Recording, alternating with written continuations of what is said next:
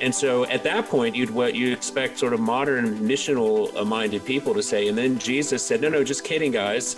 It's not that hard at all. Like, come on back. The water's fine. But instead, he just turned to Peter and said, Are you going to leave too? Peter says, Where else am I going to go? You have the words of eternal life. Welcome to the Stand Firm podcast. I'm Nick Lannon of Grace Anglican Church in Louisville, Kentucky, here as usual with Matt Kennedy of the Anglican Church of the Good Shepherd in Binghamton, New York, and Jady Koch of Christ Anglican Church in Mount Pleasant, South Carolina. How you fellas doing today? Very good. Yeah, good, Nick. It's 60 and sunny here in Louisville. Has the ice cap started to melt yet up there in New York, Matt? Let's see, it was uh, minus 20 wind chill factor yesterday. So, and really yes, great. we're laughing at your pain. I right. assume it's beautiful in Mount Pleasant as always, Jady. Uh, it is a little bit actually. It's a little rainy, uh, but yeah, it's not nothing. Um, still very pleasant. Still very pleasant here on the mountain in the low it's country. Not the day after tomorrow, like it is outside Matt's house every single day. That's right. Well, listen, you guys, over the course of our last several episodes, we've discussed the publication of and reaction to the ACNA College of Bishops pastoral statement on sexuality and identity. We keep planning episodes on other topics, but there keep being new developments on this one. There was, as we discussed, a Dear Gay Anglicans letter, a retraction thereof, and then several statements about that retraction. There was a letter from Archbishop Foley Beach to his diocese. There was a public statement from the Archbishop of Nigeria, largely addressed to the ACNA. There was another brief statement from the College of Bishops. It's been a lot. And we realized as we were talking about what we were going to do today that were we to try to review everything that's happened just since our last recording, it would take our whole time just to describe it without actually giving us any time to say anything of substance about it. So, what we've decided to do is to just take one thing and try to talk about it in some depth, hoping that it'll give us a chance to get to all the issues at play. So, what we're going to do today is look in detail at an article written by Andrew Goddard that was posted on Fulcrum, which is a UK website, under the title Gay Christians, ACNA, and GAFCON. Now, Matt, you've got some experience with him. Why don't you say a quick word about who Andrew Goddard is before we start looking at what it is he's said? Sure. I mean, Andrew Goddard is kind of evangelical aristocracy within the Church of England. Uh, he's been uh, he's very well connected with with people there, and he's you know he's part of the he's part of the Church of England Orthodox clergy who you know they typically are they're going to take they're going to always take the the classical orthodox position but they're always going to do so in a way that is compromising maybe from our perspective. You know during during the during the wars fulcrum was always critical. They always prefer to use my, uh, contemporary nomenclature contemporary terms they they punched right. You know anytime stand firm we come out with something you know critiquing the left, critiquing the the the, uh, the revisionist movement within the C of E or in the, the church of, or in the, the Episcopal Church. Fulcrum would say, yeah, well, that's kind of true, but you know, let's try and find a way we can all stay around the table. The unity seemed to be the driving factor behind Fulcrum in those days, and Andrew Goddard was part of that. Nice guy, I met him. He's a nice guy and and also like maybe maybe an equivalent in the states would be and maybe you guys remember this i'm not sure if you do with the anglican anglican communion institute the aci mm-hmm. was also they, they teamed up with fulcrum a lot uh, kind of an intellectual self self-proclaimed intelligentsia orthodox intelligentsia of the anglican world always counseling uh, a soft soap response to heresy always trying to you know how can we how can we craft the most milk toast uh, milk toast uh, reaction to the latest insanity by the Episcopal Church or the Church of England to justify our not actually doing anything. I'm going to need you to be a little less nuanced. There, there's the Matt Kennedy. I'm, I'm, sorry. I'm, I'm, sorry. I'm getting PTSD. I'm not sure what you really. I'm not sure what you really think about it. I mean. I, I mean, this, these are guys like the, the General McClellan of the of the Orthodox Anglican world. You know, I mean, sitting back, you know, getting these gigantic armies in the in the banks of the Potomac, but then just kind of sitting there and prancing around. Um, that's that's kind of how how it was. And so again, I'm not clear of what right? you're. I don't understand clearly what you're saying.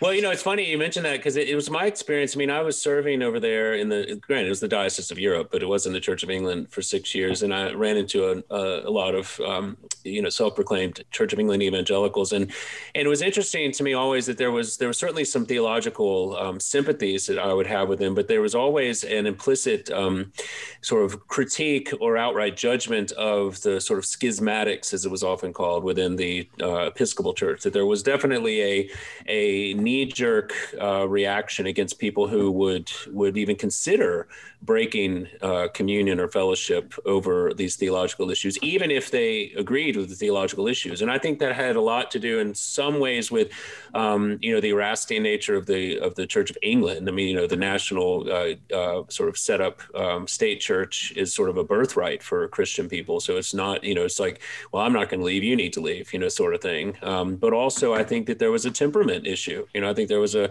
a sense that you know, Wild West, uh, you know, cowboy Anglicans uh, were were hot headed over against sort of more measured and more nuanced. Um, and I think we're seeing a little bit of that, at least play out a little bit in this letter that he's or this article that he's writing. Well, um, let's get to the article. We have a lot that we want to get to. We're going to go through it sort of top to bottom and hitting some some things that jumped out at us as worthy of discussion and potentially perhaps correction, and uh, we'll see how far we get. And we'll try not to make this a three hour podcast. Um, but right at the top of the article, he quotes an author named David Bennett, author of The War of Loves. And part of the relatively lengthy quote that he quotes is the accusation that we, i.e., the people to whom the statement is addressed aren't even permitted the terms gay or same sex attracted, and yet they, i.e., the bishops, use them entirely throughout. So, how do we react to this claim that they are, in fact, using the very language that they would seek to prevent others from using?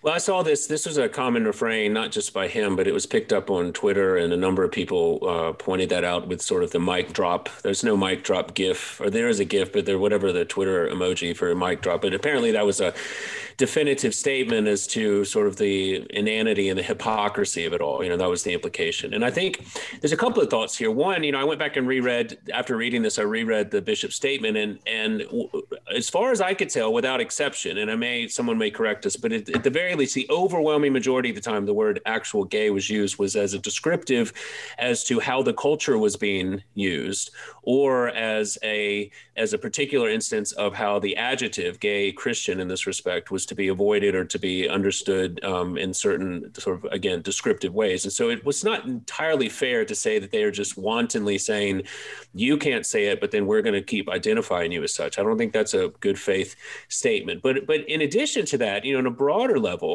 I think that as I made the point to someone speaking about this, is that what if and when the people do in fact fall into these patterns of using gay christian or just calling someone gay or not gay as the case may be then that is even more of a of an indication of how important this resetting of the language is because we have all been taught erroneously as as in swimming in the waters of Freud and Nietzsche's love child that language and sex are the, the sex is the most important thing about you and language is how that power will be uh, disseminated throughout our our body uh, our culture and so, you know, to the extent that we even think as part of our our categories as Christians about such and such person being gay, well, that needs to be addressed and it needs to be confessed and and re- rebuilt. I mean, you know, I don't, I don't.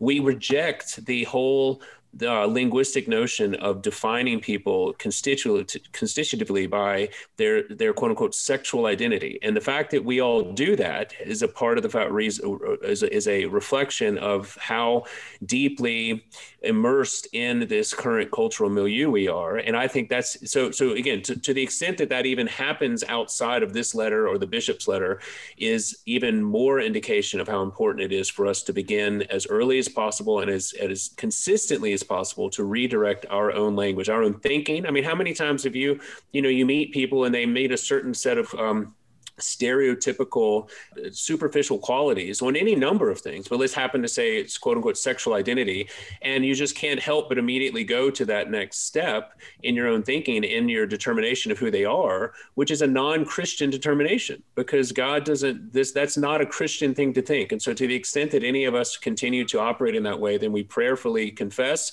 and rework our own thinking. And that's something that you know that that, that i think is important I mean, I'm glad, I'm glad you pointed out the S and they aspect to that comment because that goes to the heart of, of the problem I think that the bishops were, were pointing out. And, and, that is this kind of tendency, you heard it in the quote, uh, this tendency to identify this kind of this disordered desire or the disordered, disordered attraction as, as equivalent to uh, an oppressed minority group. So, so it's, you know, we as these abused, victimized people should be able to, to describe our our understanding of our suffering in whatever terms we please, and you shouldn't impose upon us your your terminology. Well, no, I mean the way that the bishops are pointing to for for describing this orientation, this this disorder is anyway the, the scriptures do too. It's something you're you're abused by. It's it's something that is to be confessed as sin.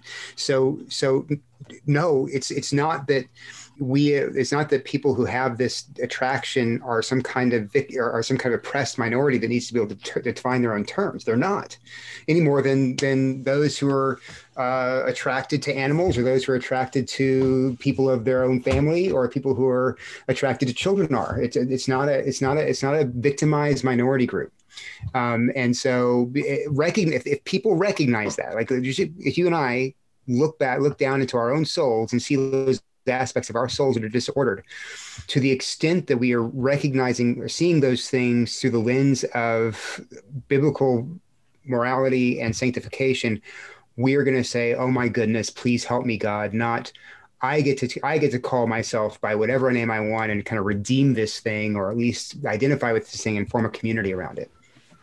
Yeah, and we've said it before, and I mean it's it's and again, and it's just it's just slightly frustrating um, that there's this implication that somehow the this issue or these these arguments are somehow new, and that we're going to be caught flat-footed or unprepared for them. I mean, you know, we've only been talking about some form of this for decades, you know, 20 plus years, explicitly, not even implicitly, with respect to how do Christian people love sinners and welcome all to the foot of the cross and nevertheless maintain biblical fidelity in light of human sexual brokenness. Like we have been dealing with this. And so, you know, again, it goes back to the question of how can describe an aspect of what a quote unquote gay identity would be that is unique and not sinful that isn't also just a function of, of, friendship and humanity. You can't do it, or at least you can't from the Bible, because anything you start saying is um, again stereotypical and and reductionistic. You know, I mean, you could, I mean, one can imagine any sorts of things. Like we've read in some of the uh, spiritual friendship blogs. You know, there's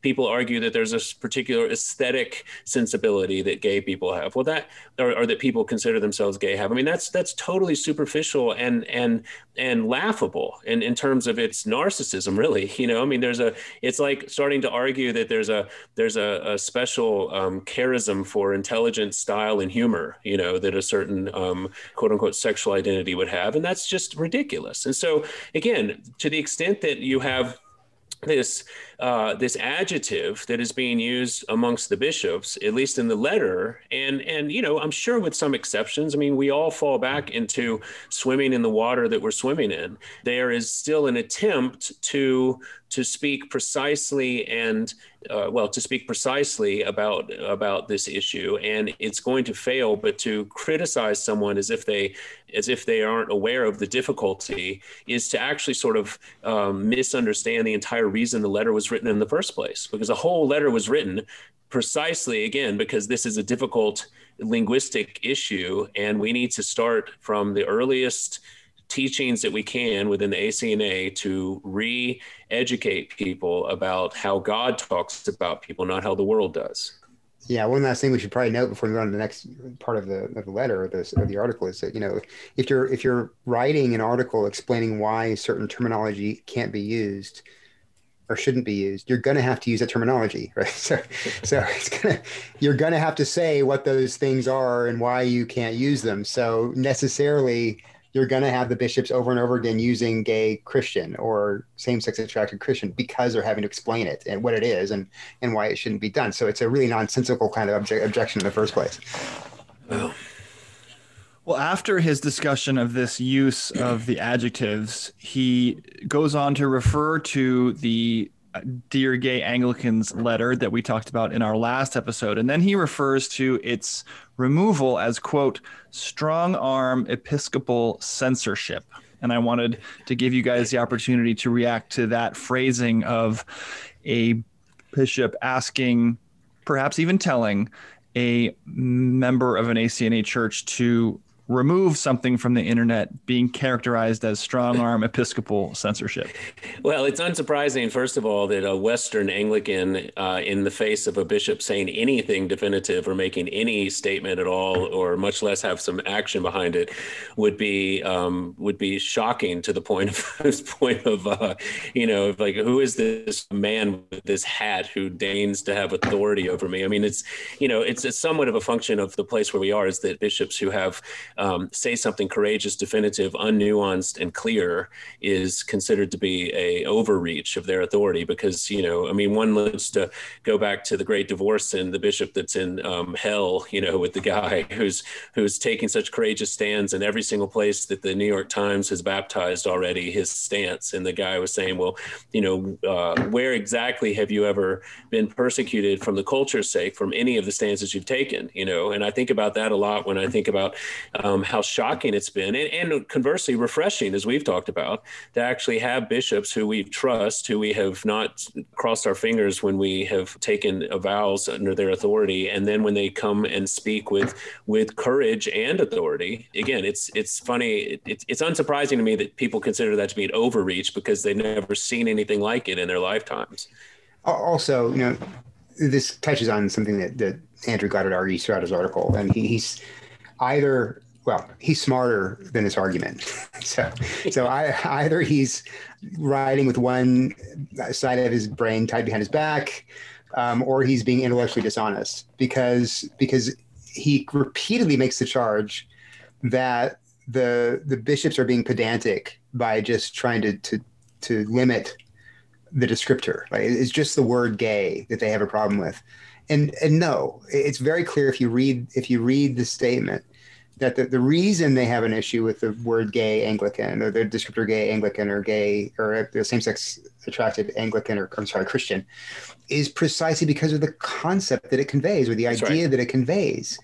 It's it's not just the words, it's what it's what the words create and the underlying assumption and implication they point to, namely, uh, again, that this this disordered desire is something that I'm going to rest myself in as That's an right. idea yeah, and the idea, I mean, even in the original pastoral letter, they they make allowances for the fact that in certain contexts, it would be better off not to just immediately jump on someone who misuses uh, a term uh, like gay Christian. You know that you need to be pastorally sensitive to that. I mean, and I think they even say that. But then, you know, the laughable thing and the really tragic, sort of, in my opinion, embarrassing reality of a lot of this is the this this idea that quote unquote gay Anglicans was somehow seen as anything other than just this childish end around you know? I mean like how many like how long did they think it was going to take before people like archbishop Foley said this is so clearly a way of trying to get around our clear prohibition i mean did they actually think that this was going to fool anyone? I mean that's what i'm sort of saying like are we getting played? Is there like some other like oceans 13 thing going on here? Because that doesn't seem to be very like a very good good uh, uh, tact if you thought this was somehow going to be you know so sly and and clever. It's like i don't know uh, because you know i'm not the most subtle of people uh, and it didn't take me that long to pick that up. And yeah. so, um, i sensed it was kind of I, I, I felt that's what's one of the biggest objections i had to to peter valk's letter in response i felt it was it was like a small child you know okay, well, I can't, I can't say no, or I'm going to say I don't want to uh-uh, instead. Right. right. Yeah. Right. Right. right. right. So, and it, it, it kind of, to me, it betrayed a kind of deep anger and defiance more than anything else. Even though the the full the whole letter was, oh, we are we are in full compliance with those parts of the letter that we agree with. And well, he has since said that he assumed that since it took a year to write the statement, they wrote exactly what they meant, and that he considers them taking gay Anglican to mean basically the same thing as gay Christian to be a moving of the goalposts. it's just absurd. Again and I go back with, to jady it's just it's absurd. And and it it does it does testify the fact that the archbishop came back and archbishop came back and and, and castigated uh, peter valk for his gay anglican letter uh, it testifies to the fact that goddard was reading was reading the statement wrong as well as valk was reading the statement wrong because it, it's it wasn't the word or the phrase gay Christian. It was the concept underlying it, which Peter, in his response, reaffirmed. The only pride thing about what the bishop said is the fact that it came from the ACNA and it came um, with with no objections, at least understood objections at the time, because that there has been a persistent and very uh, public, ongoing disagreement amongst, like the Revoice spiritual friendship, quote unquote, gay Christian movement, and um, entire denominations. Is clear. I mean, we this is well well well worn uh, ground here. You know, I mean that since the very first Revoice conference, the PCA, members of the PCA, the Southern Baptist Convention, you know, various Anglicans individually, but there has been have um, have have rigorously discussed, and I think with with actually a fair amount of, of grace and appreciation for the for a lot of the good that is represented by the celibate gay movement, for as, it, as it is known of itself. Um, but I think that that's the only thing. Like all of these arguments that are now coming out have already been heard. They've already been made. They've already been written about. They've already been responded to. And there is actually a, a point of um, uh, disagreement that has arisen. Eventually, a disagreement comes, and again, it doesn't mean that there can be no resolution going forward. But this somehow this idea that this gay Anglican letter was going to tread new ground um, with respect to the nuances of this conversation is again like laughable and it's in fact some of the people that have been involved have been involved in the arguments with people of other denominations. So did they just not think that our bishops were also reading some of this information going up into it? That they somehow were like wait what's revoice what is this? Like i don't know what i've been doing. I've just been doing communion and and and living into the beauty of holiness here as an anglican. I haven't been paying attention to what baptists and presbyterians do. Like that's not what happened. Like they were aware of this. They were considerate. They were deliberate. And i think they were appropriately responsive to what was clearly a questioning of their of their wisdom and pastoral authority. Let's stay on language here for a second. I think we've potentially address some of this in our answer to the last question, but let me um, let me say two things, and I'll let you guys respond to them together because I think they're related and both have to do with language. Um, one of the things that he writes in the article is that the heart of this disagreement could be viewed as exactly what Paul warns Timothy about, and then he quotes 1 Timothy six four. They have an unhealthy interest in controversies and quarrels about words and then 2 Timothy 2:14 warn them before God against quarreling about words it is of no value and only ruins those who listen. So the first thing I wanted to ask you is is this just a disagreement about language and not substance? And I think you've we've sort of already answered that. So let me move on you can you circle back to that if you'd like.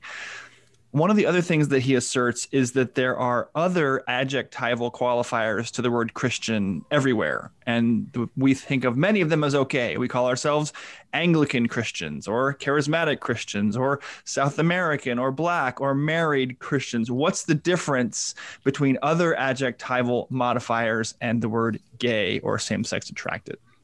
This is also where I think it's just, I can't, it's hard to, it's hard to credit this objection with with the, the intellectual depth that someone like Andrew Goddard brings to the conversation. So, so okay, if he's if anyone is seriously saying they cannot see a difference between identifying as gay, a gay Christian, and identifying as say a black Christian or a white Christian or whatever, I don't. It's hard to even know how to respond to that because we're talking about neutral categories, morally neutral categories. Like if you're whatever the color of your skin is, has no moral bearing whatsoever. Whatever your denomination is, has no moral bearing whatsoever. Well, okay, with some exceptions. Uh, maybe you know, setting aside some ideas, um, uh, but but these are these are morally neutral things. These are not talking about fundamentally disordered states of being, and and gay is gay is referring to a fundamentally distorted state of being. So. So again, it's not like saying I'm an uh, I'm a, a, Latino Christian. It's like saying I'm a bestial Christian or I'm a or I'm a porn Christian, or I'm a, you know, something along those lines. And it's it, so that it's, it's you're comparing apples and oranges. Now, I've heard you make that comparison before, and I've heard you ably defend it. But I want just for our, our own specific listeners, will you defend the comparison to a bestial Christian, please? Sure. I mean, it's, look, go back to Leviticus 18:22, which is where we're first told that uh, that a man should not lay with another man as with a woman. And what's the very next verse? It's uh, Leviticus, Leviticus 18:23, which forbids bestial relationships. And then all of that, uh, you, the, the, the close proximity of those two, also in the proximity of of, of the forbidding of idolatry. Go back and and I mean, maybe we can link it in one of the in, in the show post, but Dr. Gagnon makes, talks about how serious a sin homosexuality is in the scriptures. It's not like heterosexual promiscuity, although that's bad too. It's a horrible sin. But because homosexuality and and bestiality both, um, uh, I'm not sure what that was. Sorry about the ding. I lost lost a boxing match, match something. But um, anyway, the the um, both of those are such such perversions of the created order that that they rise to a to a both rise to unique levels of of depravity. Homosexuality does because it's like the elevation of narcissism. And, you know, what, what's the core of idolatry? It's the worship of the of the creature, right? So homosexuality is a form of narcissism. As you're worshiping something like yourself, and, and in your sexual nature.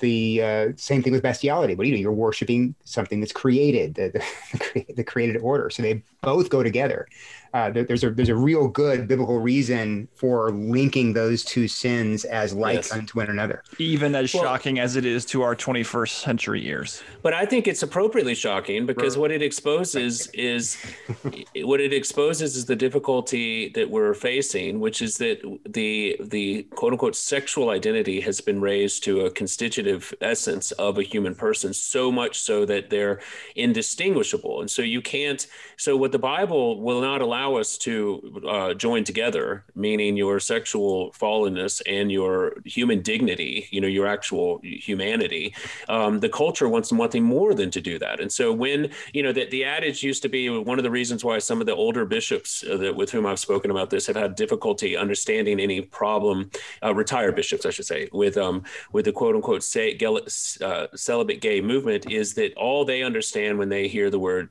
um, homosexual is an activity, not not an identity. And so this has been the great shift. And that's what the bishop's letter was trying to redirect is like, we understand what you're saying and we understand that you have these these desires that you're fighting and we support that and that you're remain, ask, trying to be celibate and we support that and that you're faithful and all of these things we support but we will not allow at least the letter says for us to to go the way of the world and identify the, the essence of who you are as a person as the per, as the people with whom you would like to sleep. I mean, we're just not going to do that.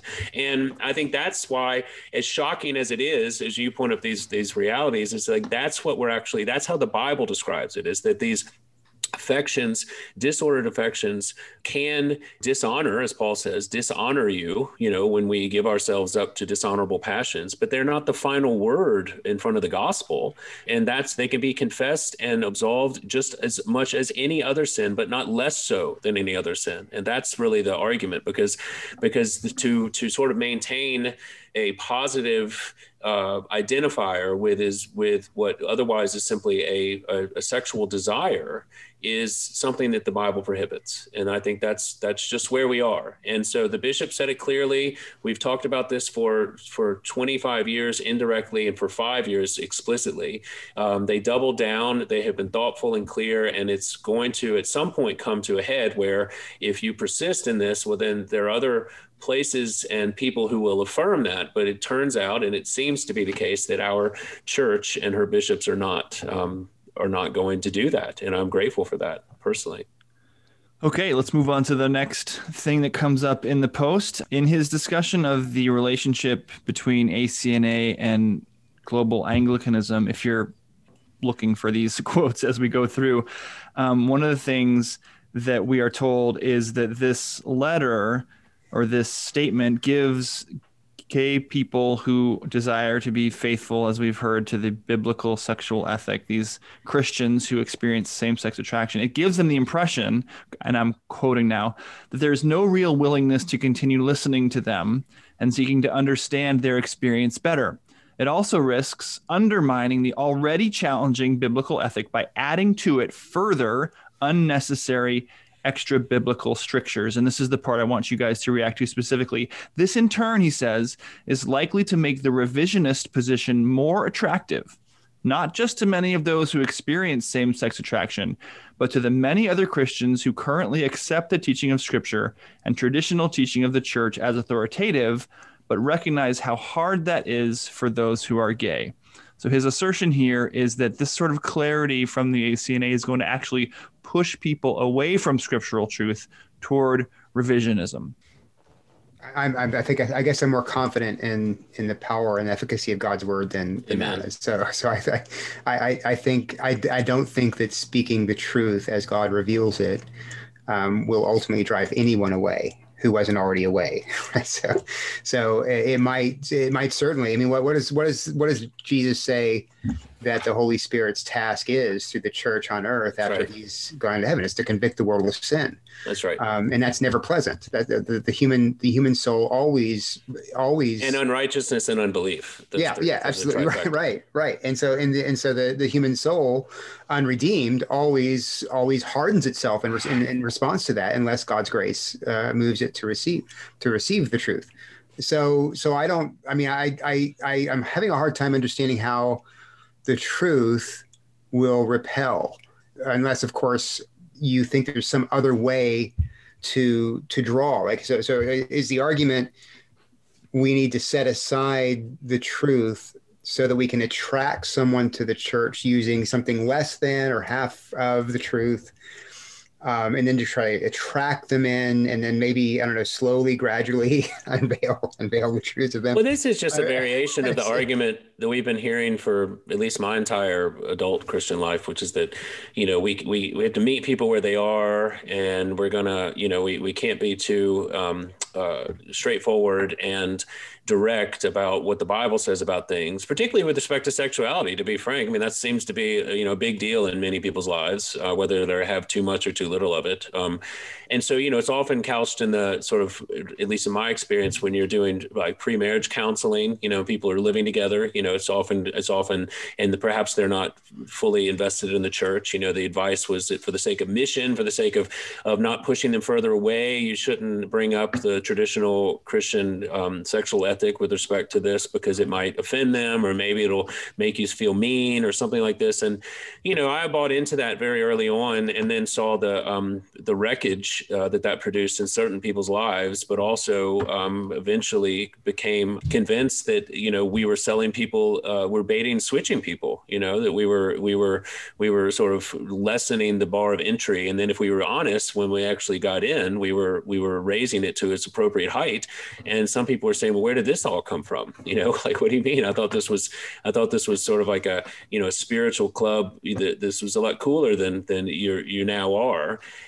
And you know, I think that whole argument about sort of that the the hard teaching will drive people away. I mean, again, we don't sound like we don't have biblical warrant for even this very instance. I mean, John six, when Jesus starts teaching about the actual reality of what it'd be like to have Him provide bread and wine for them, His body and blood, and it says very clearly that it was not only a hard teaching, but many of his disciples left. And so at that point, you'd what you expect sort of modern missional minded people to say. And then Jesus said, No, no, just kidding, guys.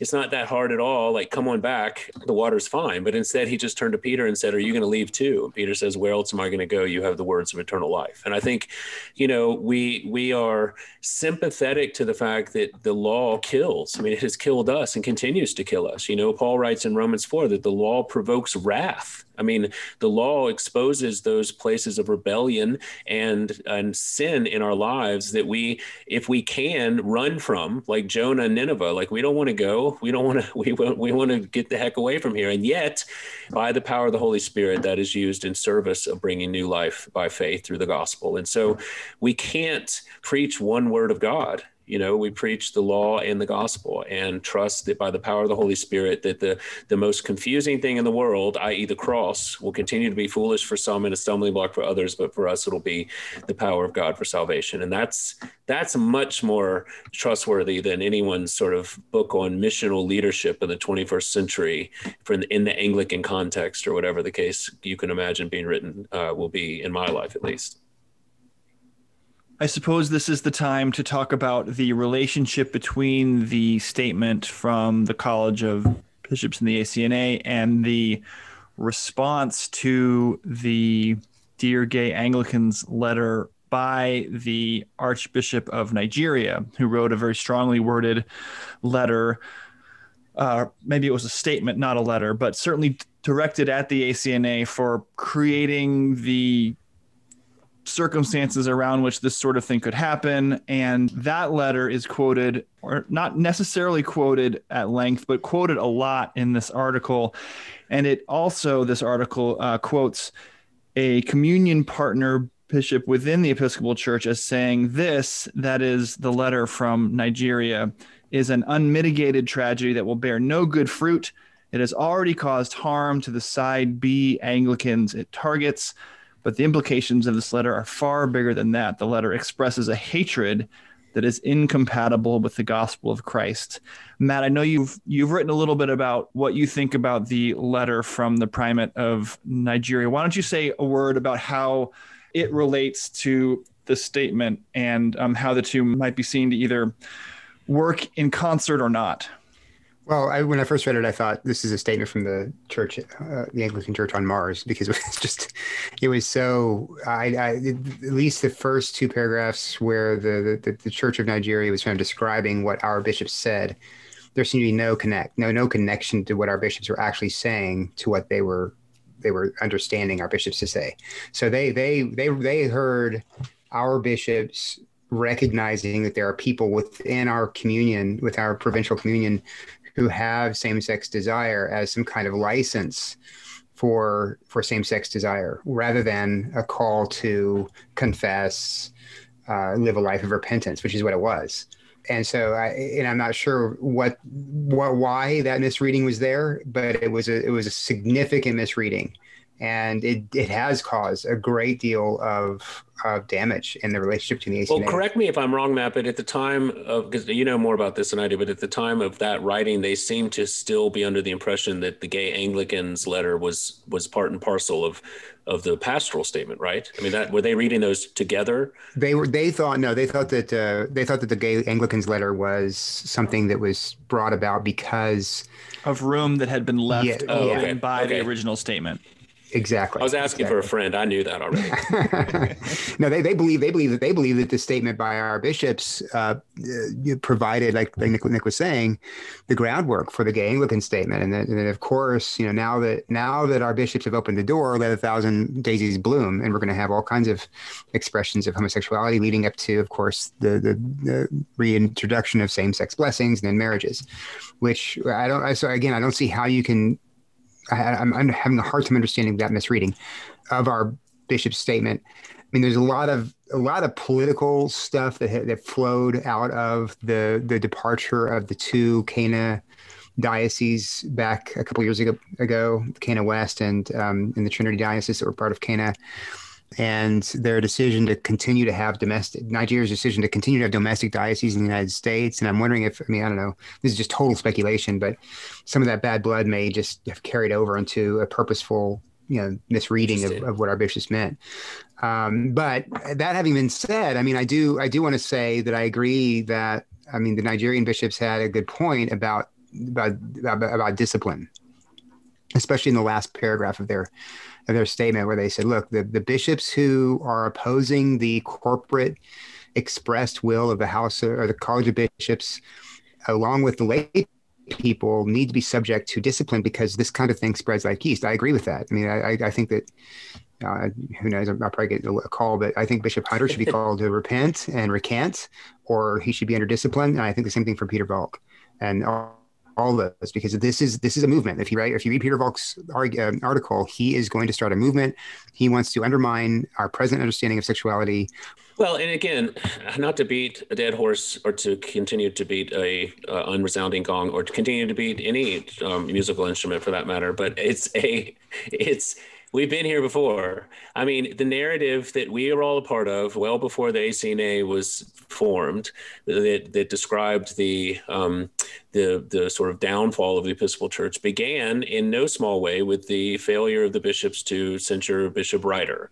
Then we talk about Bishop Pike. Then we talk about you know the the um, the sort of outlaw um, ordinations, and we talk you know just so on and so forth. And so you know some of these bishops are like fool me fourteen times, shame on uh, you know fool me once, shame on me, fool me fourteen times, shame on you. And they're like we've we these are the people that wrote this letter. Like this is the reaction that Archbishop Foley had these are the this is the the response that I don't see how this was unexpected when a direct pastoral guidance, which was um, had all sorts of caveats, but even so said something, was immediately contravened.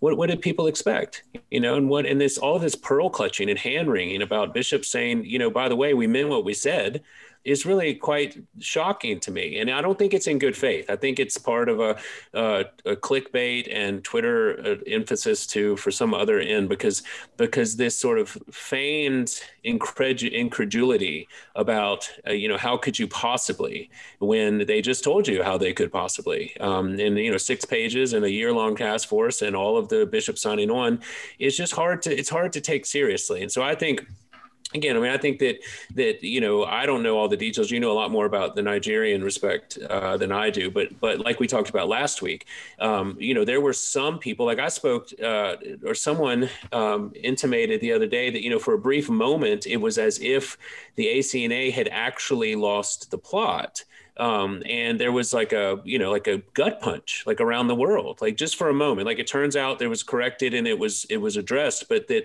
you know for for for thousands if not millions of, of anglican christians around the world the acna uh, rightly is seen in my opinion as a source of hope and a and a and a lighthouse of orthodoxy in a um, otherwise uh, dying uh, western anglican church. And uh, and so for a brief moment that was called into question. And so i think um, that that's what how that Nigerian response needs to be read in no small way is that they were they were basically uh, shell shocked for a moment about you know could this be true like are we reading this correctly and thankfully we were able to um, to assure them that they had um, not had, had seen the whole picture well, let's finish up where we started. As Mr. Goddard wraps up his piece, he says that supporters of the Jerusalem Declaration pledge, quote, to work together to seek the mind of Christ on issues that divide us, end quote.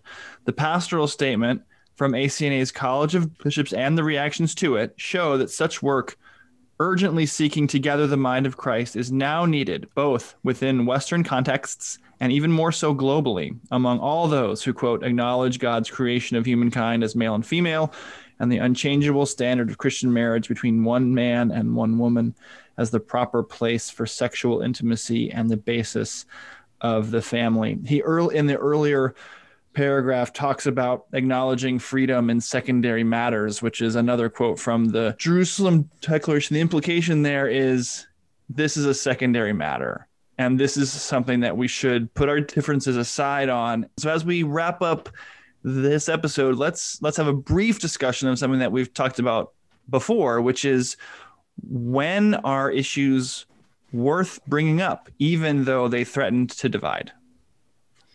Okay, this is the same same argument that was made during, and some of you who are listening, maybe maybe in, in diapers when this is taking place, but uh, when Tory Baucum, uh, the the former rector of Truro Church in Virginia, was partnering up with the Bishop of Virginia, the Episcopal Bishop of Virginia, who is pro same sex marriage, um, and Tory Baucum was at the time part of, a member of the ACNA, a priest in the ACNA, and you know a lot of people had to raise, you can't do this. Well, there was people from Fulcrum. There were people from the ACNI who ACI who were saying, no, no, no, no. Look, this is we're all Christians here. We can all say the creed. We can all uh, you gather around the same table. We have this difference about about about Orthodox sexuality. Um, but it's a it's a secondary difference. It's a non-essential difference. It's adiaphora. But when, of course, when Paul said what Paul says is that those who engage in sexual behaviors like this unrepentantly can't enter the kingdom of heaven. So I'm, sorry, there's no way you cut that. Is that a secondary, a secondary matter or non-essential matter or adiaphora in any possible way? Uh, this might seem to be secondary because we're just because if if if Andrew Goddard wants to portray this as just primarily about about terminology, okay, I can see how he might say it's secondary. It's just using about words, but it's but because we what we've seen is it's not just about words. It's about how you understand the human person. And at heart, I think it's a it goes to the divide between Pelagianism and Augustinianism, between grace and and what the human person is and what the person human person is capable of. If you have an anthrop- a semi-Pelagian anthropology, you think there that um, you know, if you dig down deep enough, you're going to find you know gold down, down, in the human self. And you're going to want to defend that and you're going to want to identify with that. You're going to say this is the true me.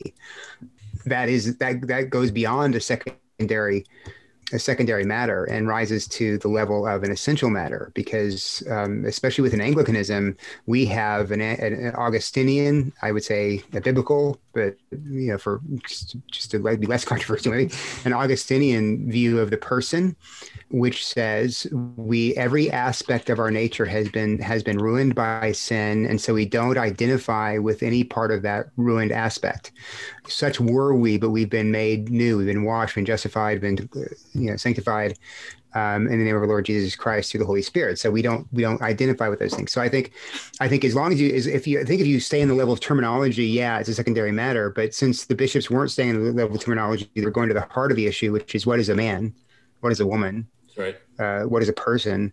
That means it's it's not it's not secondary it's essential.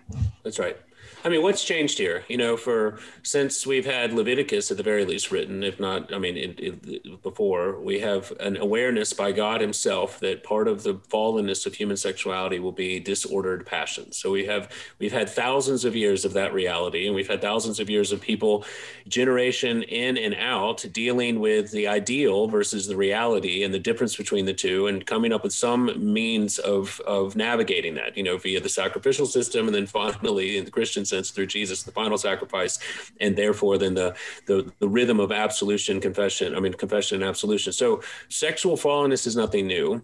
Uh, God's ideal for human sexuality is nothing new. The reality of the persistence of sin and the even, yea, and the regenerate is nothing new in the church. And so, what are we actually dealing with here is is the only thing that has changed in the past generation, if not a little bit longer, has been an elevation of your sexual quote unquote identity to the level of your um, essential personhood and this is something that has has always been a possibility for uh, the world. And it is um, now a, a, perhaps even a majority opinion in the west. And it's something that the church will has seen has has heard and will continue to reject. And so this is what we're doing. And it doesn't mean that we reject the people.